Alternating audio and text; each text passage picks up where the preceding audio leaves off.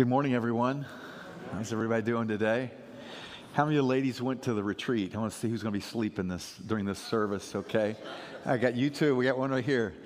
Man, what an exciting time in the life of Violet. A lot of wonderful things happening. Heard so many good things about the women's retreat this weekend. Uh, some of them are here, some of them are coming back, but really neat time together for them.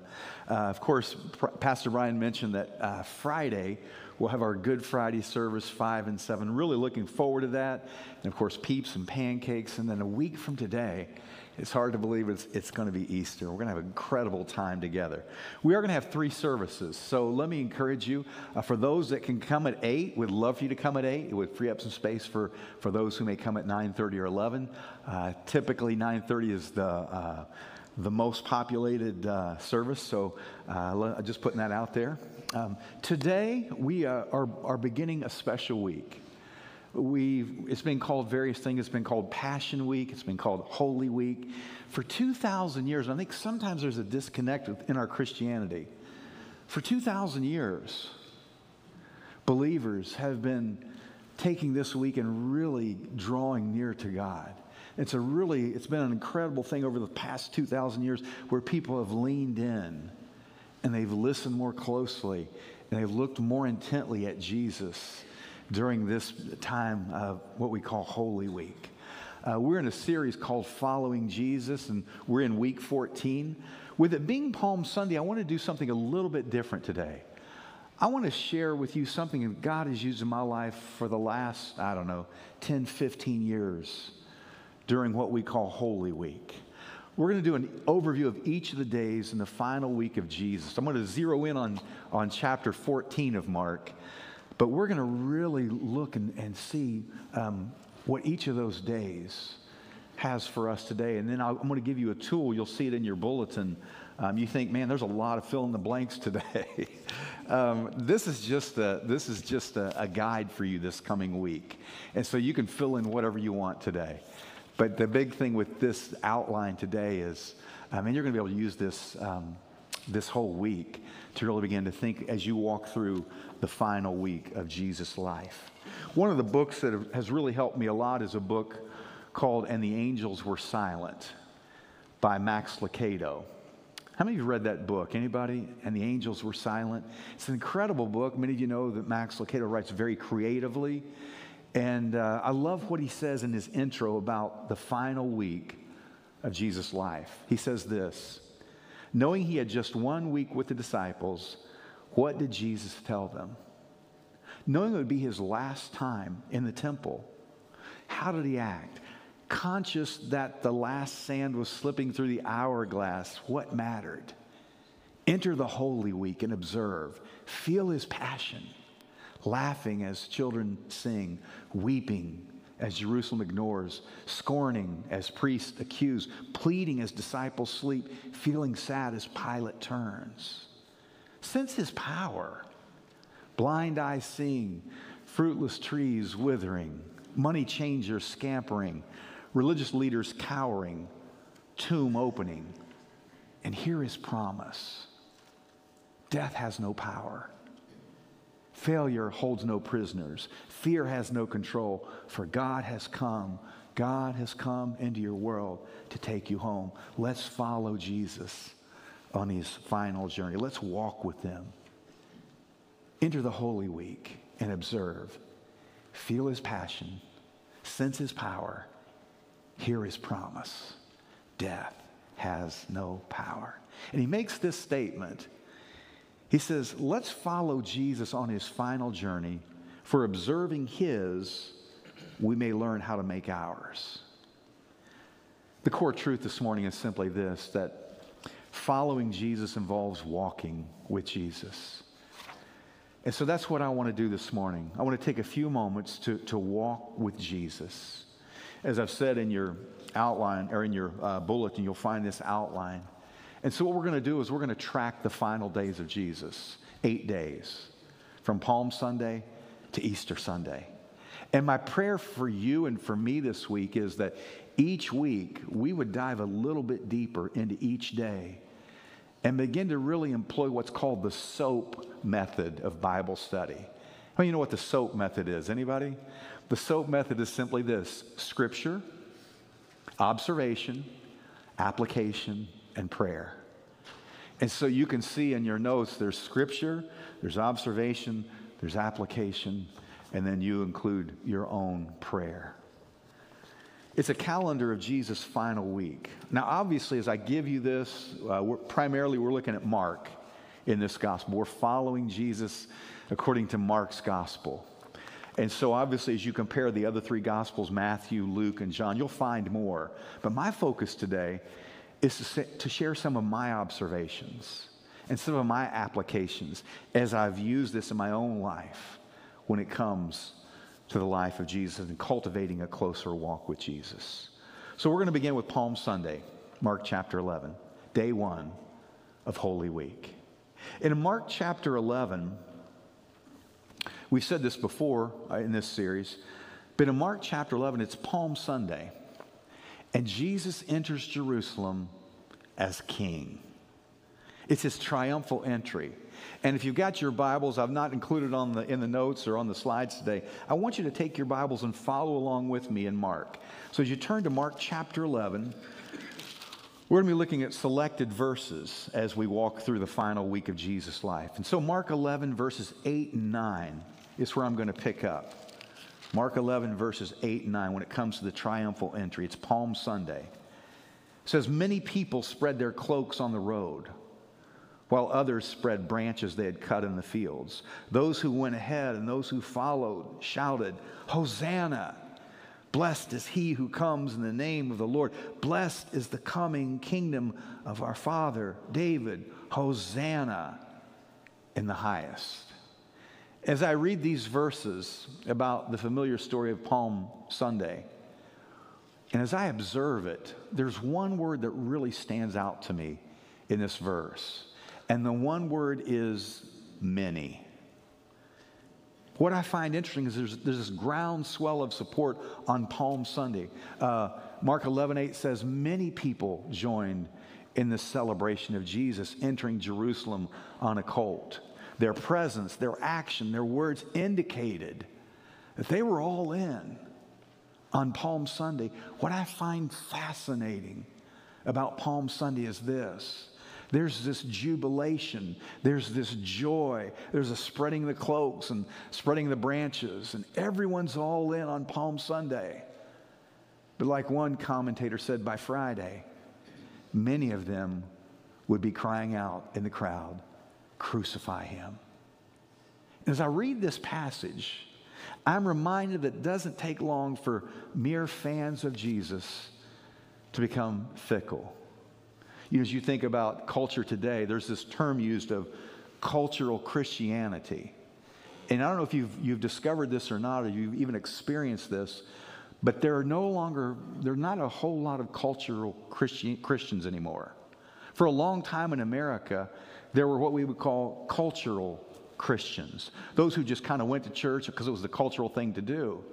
When the pandemic hit, and when all the, all the strife has hit, man, it's kind of filtered out a lot of cultural Christians, a lot of fans of Jesus.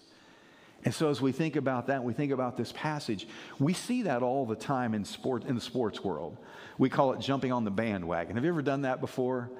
You know, some of us are Ohio State football fans, and last season a lot of people were on the bandwagon when they were undefeated. But when they lost the Michigan game, a lot of people got off the bandwagon, but they got, they got back on the bandwagon when they made the college football playoffs. As I read this passage with fresh eyes and a sensitive heart, which that's the way to, to, to approach Scripture, is with, a, a fresh, with fresh eyes and a sensitive heart. What do you see in this passage as I read this verse? And more importantly, in your own life, when life gets difficult, do I jump off the Jesus bandwagon? Do I follow him on the mountaintops and in the valleys? Let me give you one of my observations. And again, you can write this down or you can keep it blank, whatever you want to do. Don't feel the pressure to get all these down because there's a lot here today. But I'm just sharing with you my observation is this many people are merely fans of Jesus. When things are going well, man, we're all in for Jesus. But when difficulty comes in, we kind of jump off the Jesus bandwagon. And the application for me simply is this I must daily choose to be a follower of Jesus and not a fan. Because if you've lived long enough, you know difficult times come, discouragement comes in your life, heartache comes in your life. And sometimes it's just, it's the natural thing to do to jump off the Jesus bandwagon and just be a fan in the good times. But Jesus calls us to be followers. There's another word that stands out as I look at this passage, and it's the word Hosanna. They cried out Hosanna that day. Hosanna means to express adoration or praise or joy. It's a, and it's a, an expression of praise for God's salvation. This morning, we want to weave in a little bit of prayer time as we walk through this. So let's praise Him this morning in prayer as, as true followers. Let's lift up our hosannas to Him. Would you bow your heads just for a moment? And let's pray together. Lord Jesus, I praise you. I cry out, Hosanna because you are. For those that would like to just fill in the blank verbally and out loud, Lord Jesus, I praise you because you are. Who would you say this morning? Holy. You're holy. Lord Jesus, I cry out Hosanna this morning and I praise you because you are. You're a healer. Lord Jesus, I cry out Hosanna this morning. I praise you because you are the King. Lord Jesus, I cry out, Hosanna, and I praise you because you're merciful. Lord Jesus, I praise you. We praise you this morning because, Lord, you are the God who saves. We love you and praise you this morning in Jesus' name. It's day two of Holy Week, Monday. And on Sunday, Jesus entered Jerusalem as king. On Sunday, he comes in as king. As on Monday, Jesus enters as priest. We've looked at this passage earlier in this sermon series, but just a quick review as you look at Mark uh, chapter 11, verse 12, you can see this happening. And you can see that he comes in and he does the unthinkable. He cleanses the temple, he turns over tables. As Messiah, he's angry. Why is he angry? Because he's angry because this house of prayer had been turned into a place of extortion and commercialism. And it was just against the nature of God. In the temple, they were insisting on changing the money and charging an incredibly high interest rate to do that. Why did Jesus turn over tables? Because he was angry. The God's house of worship had become a place of ex- extortion and a barrier to the Gentiles to worship. As you look at verse 17, classic verse here, Mark chapter 11, verse 17, Jesus says this. And as he taught them, he said, Is it not written, My house will be called a house of prayer for all nations? My observation from this day is simply this What does Jesus need to overturn in my life? It would be very easy to take this passage and project it on somebody else. Man, Jesus needs to turn over some tables in that person's life because what that person's doing, it'd be very easy to do that. It would be very easy in our culture to really get kind of dogmatic and legalistic and really begin to be down on everyone and everything and want to turn over some tables. Now, there are some things that need to be called out in our culture, but I think the intent of this passage, if God's word is a mirror, I think the intent of this passage is personal. What does God need to overturn in my life? What am I doing? And the application would simply be this would be to pray for Jesus to cleanse my life of ungodly things. This week, as you're walking through the days of Jesus as you come to Monday, really, really think about this observation and this application and any, anyone that, that you may have. You see, so often um, our prayer is, is something other than Jesus, cleanse me, cleanse my life, cleanse the temple of my life, drive out everything in me that's not pleasing to you. I want you to do something this morning your, with your notes. I want you to write down an answer to this question. What does Jesus need to drive out of my life? Just in your own life right now, as you take your, your notes and just off to the side there, what would you say Jesus needs to, to drive out in your life? And just right now, maybe just beside Monday, just uh, answer that question. It may be uh, pride, it may be apathy, it may be selfishness. It, it may be doubt, whatever it is. Um, just go ahead and write that down right now as, a, as an act of worship. Say, Lord, this is what needs, needs to be cleansed in my life.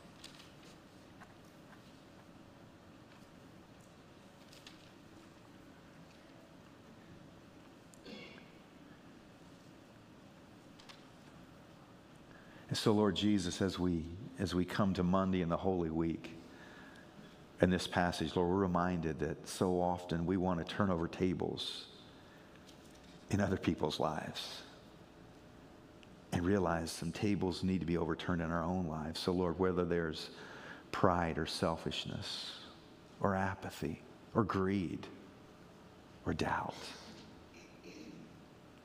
Lord, even now, would you, would you cleanse us of those things? It's in your name that we pray. Amen. It's Tuesday. It's the third day of the Holy Week. And on Tuesday, whereas Jesus on Sunday, he comes into Jerusalem as king, and on Monday, he comes in as priest, on Tuesday, he comes in as teacher or prophet. And so you'll find in, on Tuesday of, of the Holy Day, uh, Mark 11, 20 through 13, 37 um, it's marked by teaching, and, and he's, he's bringing some parables. He's speaking prophetically. And one of the greatest lessons that he teaches that day, on Tuesday of, of Passion Week, is he teaches what is often called the Great Commandment. Because the religious leaders of Jesus' day, they're really pressing him and they're trying to trap him and, and trick him. And so they were more interested in rules than a relationship with God. That's what prompted their question in Mark chapter 12, verse 28. In fact, if you're following along with me, Mark chapter 12, verse 28, notice what's happening there. Mark 12, 28. One of the teachers of the law came and heard them debating.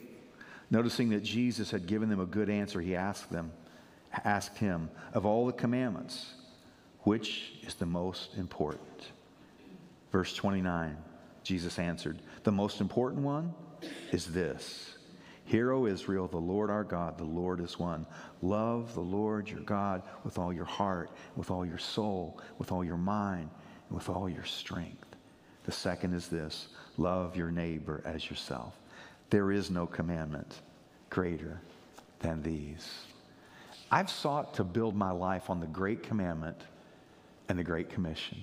Because really, if you want to boil it all down, the essence of Christianity is found in two statements that Jesus made the Great Commandment and the Great Commission.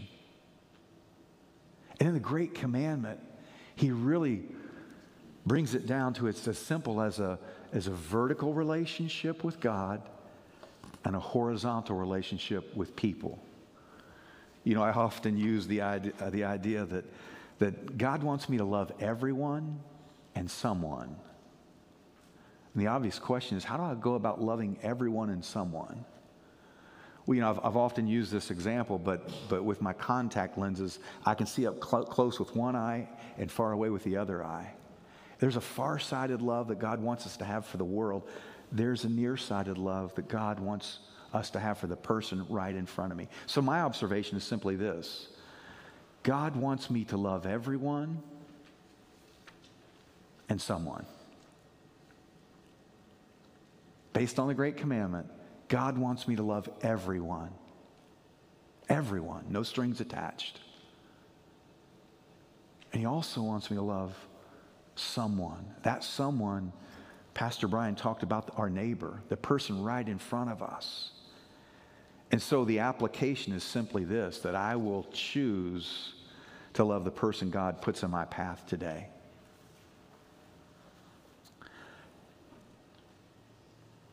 Day four of Holy Week is Wednesday. And it's found in Mark chapter 14, verses 1 through 2. On Wednesday, the final week of Jesus, Scripture is silent about the acti- activity of Jesus. Some assume it's a day of quiet preparation in Bethany. However, the religious leaders are active. And as you look at Mark chapter 14, verses 1 and 2, notice what it says.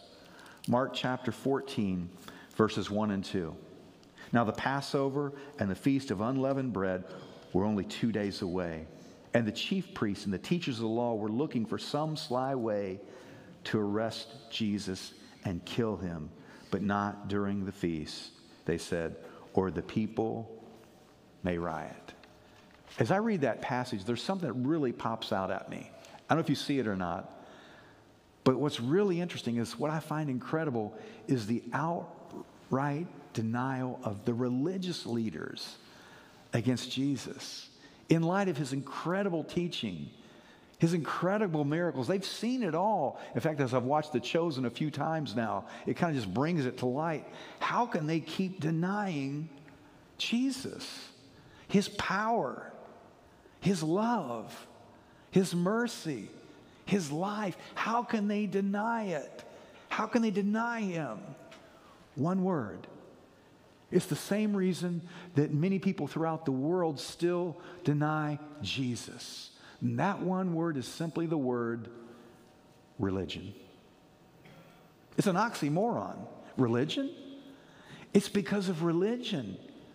Now, religion is neutral in the sense that religious, when you look at the definition of religion, it's just beliefs and worship, it's just a system, it's personal beliefs or values, it's obsession, it's a monk's or a nun's life.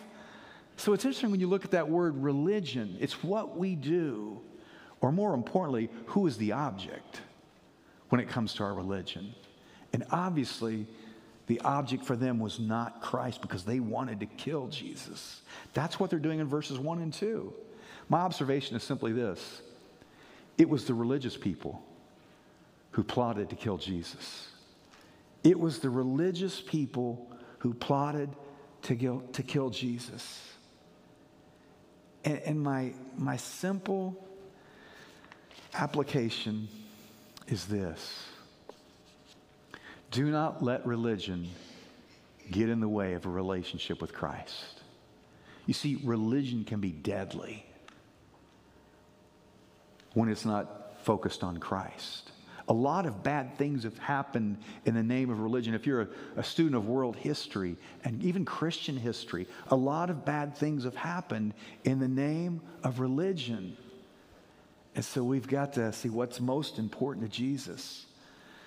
And that is, is loving Him and loving others and, and realize that true religion is found in a relationship with Christ. So now we come to Thursday, day five of Holy Week.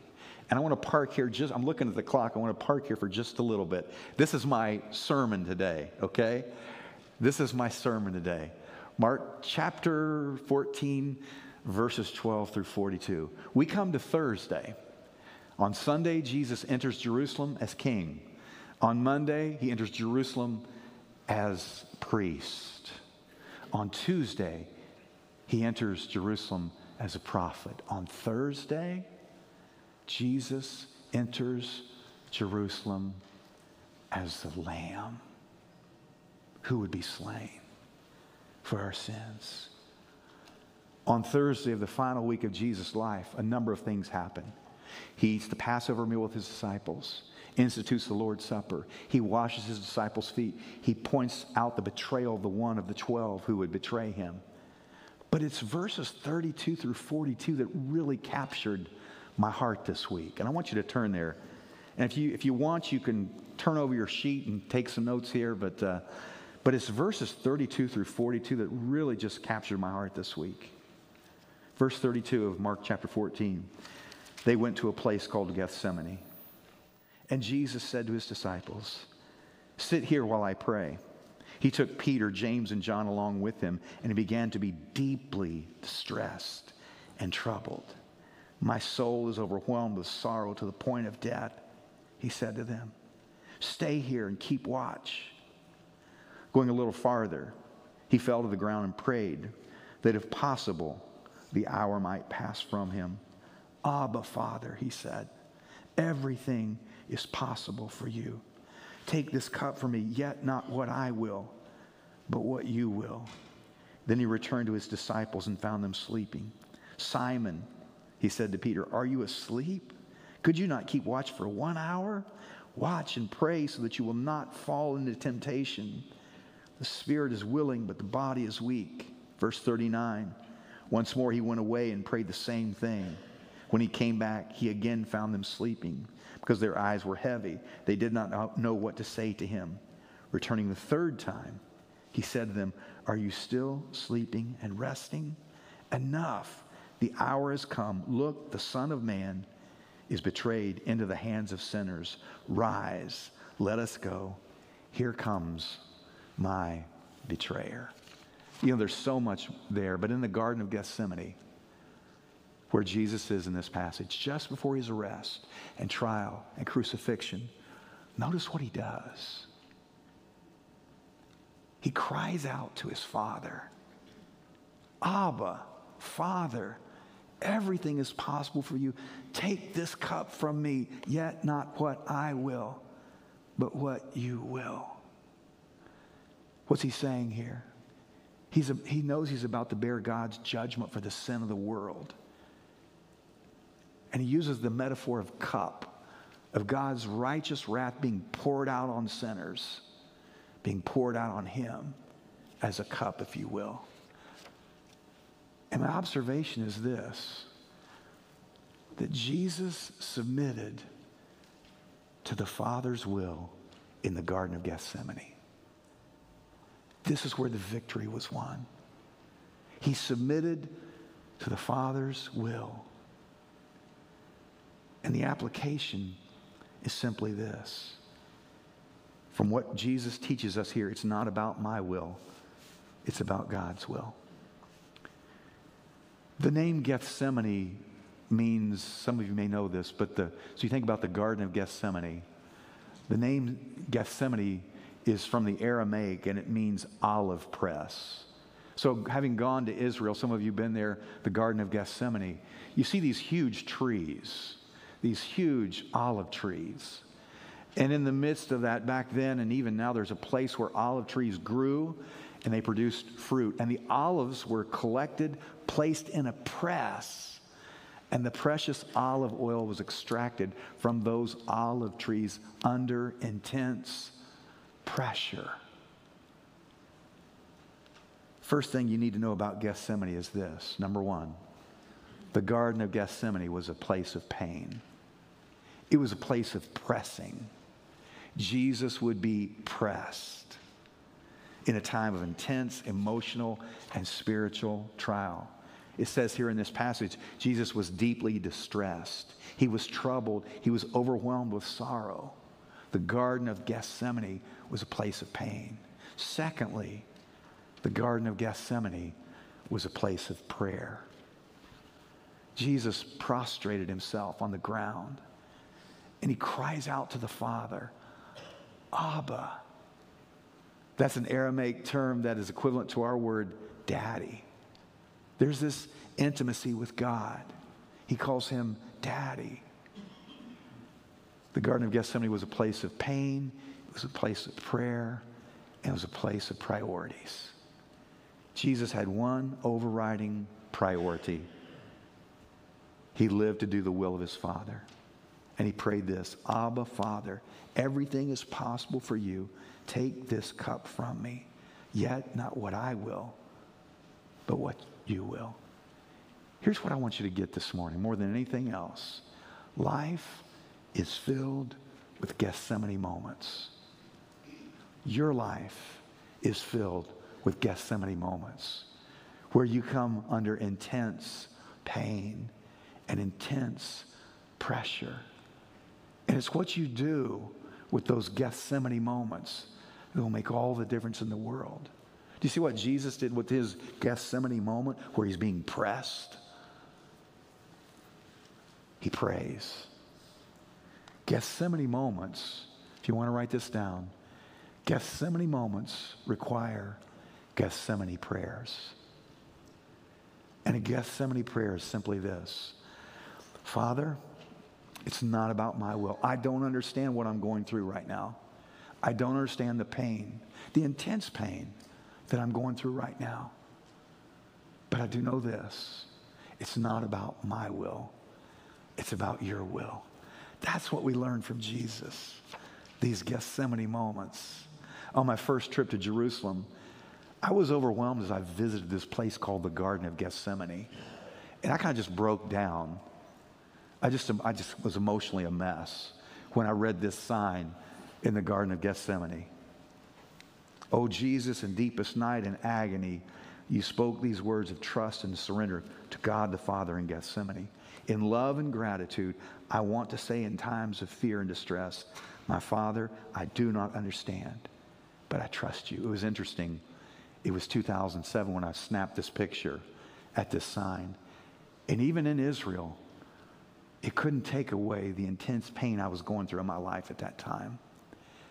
And God just met me in a very deep way in the Garden of Gethsemane and really helped me to see, even in the most difficult times of our lives, we can submit to Him and trust Him because He loves us, because He is Abba. He's our daddy. He loves us. Let's pause just for a moment. This is a place to pray. So just bow your heads just for a moment. As we think about Jesus' example here, we can trust the Father's will, even in the most difficult times of our lives. We can submit to Him and trust Him. Let's pray together. Father, I can trust your will, even in times of how would you fill in the blank this morning as we pray together? And just verbally, as you want to say it out loud Father, I can trust your will even in the times of suffering. Of suffering. Excuse me? Darkness. Darkness. Anxiety. Father, I can trust your will even in times of helplessness. Father, I can trust your will even in times of, of hurt and doubt and pain. So, Lord, when we come to those Gethsemane moments, Lord Jesus, may we learn from you to pray Gethsemane prayers. It's in your name we pray. Amen. Now we come to, to day six of Holy Week. It's Good Friday. And you'll find that in Mark 14, 43 through Mark 15, 47. It's Friday, and Jesus is betrayed by Judas. And he's arrested by the authorities, and he's crucified, and he's mocked. In fact, Mark 15, 31 through 32, as you follow along in your Bibles, Mark 15, 31 through 32, notice what's happening. Verse 31 In the same way, the chief priests and the teachers of the law mocked him among themselves. He saved others, they said, but he can't save himself. Let this Christ, this King of Israel, come down now from the cross that we may see and believe. Those crucified with him also heaped insults on him. The obvious question is what kept Jesus on the cross? We're told that his father, who would have sent 12 legions of angels to, to help him, was there was 72,000 angels at his disposal. Yet it was not God's will for him to be rescued. It was God's will for him to be arrested and crucified. Why? Because John 3:16 For God so loved the world that he gave his one and only Son, that if we believe in him, will not perish but have eternal life. It was love that kept Jesus on the cross. In fact, that's the observation. It was love. It was God's love that kept Jesus on the cross. And the application for me is simply this Christ died for me. Charles Spurgeon, who was perhaps the greatest preacher ever, said this My entire theology can be condensed into four words Jesus died for me. He died for me, He died for you. He died for every person you'll lock eyes with this week. And so I want to ask you to do something right now as we kind of wind it down here in just a moment. There's a Connect card in front of you in the seat in front of you. Would you pull out a Connect card just right now? And everybody, if you do that, in fact, I'm going to grab one right now. I don't have one. I'm going to grab one. Thank you. If you'll turn that over, you don't have to put your name on it if you don't want. Um, every year we do something I think is really powerful as a church. We, we pray for someone this Easter time that we know that needs Jesus, that Jesus died for.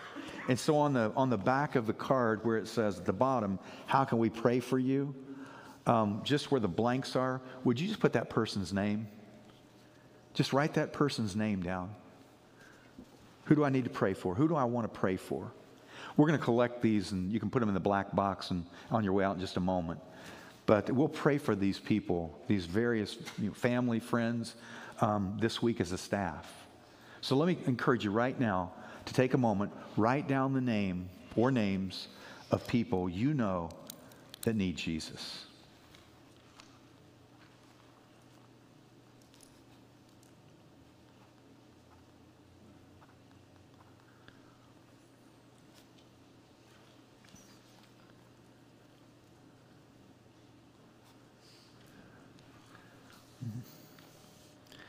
Let's pray for them right now. Lord, you, you know every name that we've written down right now. So, Lord, we, we pray for these that we've written down, Lord, that this Holy Week, coming on Easter, Lord, that they would come to know you as Lord and Savior. We pray, Lord, that you'd give us um, just encouragement to pray for them and to love them and even help them, Lord to come to Christ. We pray all this in Jesus' name. Amen. On your way out, again, I'd encourage you to take that, that card and put it in the black box on the way out. As we come to day seven of Holy Week, it's Saturday. It's Matthew 27, 62 through 66. Mark doesn't say anything about it. But on Saturday, the body of Jesus is in the tomb, having been placed there by Joseph of Arimathea the Gospels do not provide any information regarding the activity of the disciples on the Sabbath, Friday sundown to Saturday, or Friday sundown to Saturday sundown. Matthew alone records activity on Saturday. And we come to, to Matthew 27, um, the soldiers explain to Pilate that this impostor has said this after three days he will rise again. And so Pilate says in Matthew 27, 65 through 66, take a guard, go make the tomb secure. So that so they went and made the tomb secure by putting a seal on the stone and posting a guard. My observation is simply this nothing could prevent Jesus from rising again. Death has no power. I feel like I have to say this. I want to say this. This past Monday, just a tragic event happened in our country again. And we often wonder how, how can those things happen? It's just heart wrenching. It's heart wrenching when we see that. And so, how do, how do we navigate that? We navigate it knowing ultimately that there is hope beyond this world. That death has no power. The resurrection of Jesus guarantees the resurrection of our lives. And so we have that hope even in the most difficult times in our country and in our world. That brings us to Easter, day eight of Holy Week. Mark 16, 1 through 8. I'm going to leave that for next week. And I'm just going to give you this observation. We can have hope because Jesus is alive. We can have hope because Jesus is alive. And the application is simply this because he lives, I can face tomorrow. I can face tomorrow. I invite you to bring friends and family next week, next Sunday on Easter. As we close this morning, we can cultivate a close walk with Jesus, number one, as we reflect this week. As we reflect, as we take time, as we walk through this outline and take your Bible, you spend time reflecting on the words and actions of Christ. Number two, as you take this outline and walk every day with Jesus, you can refocus.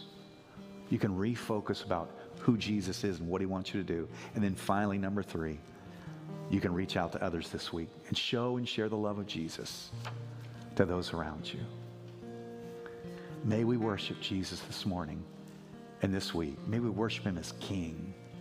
May we worship him as prophet and priest and the Lamb of God who takes away the sins of the world and as the resurrected Lord who conquered death.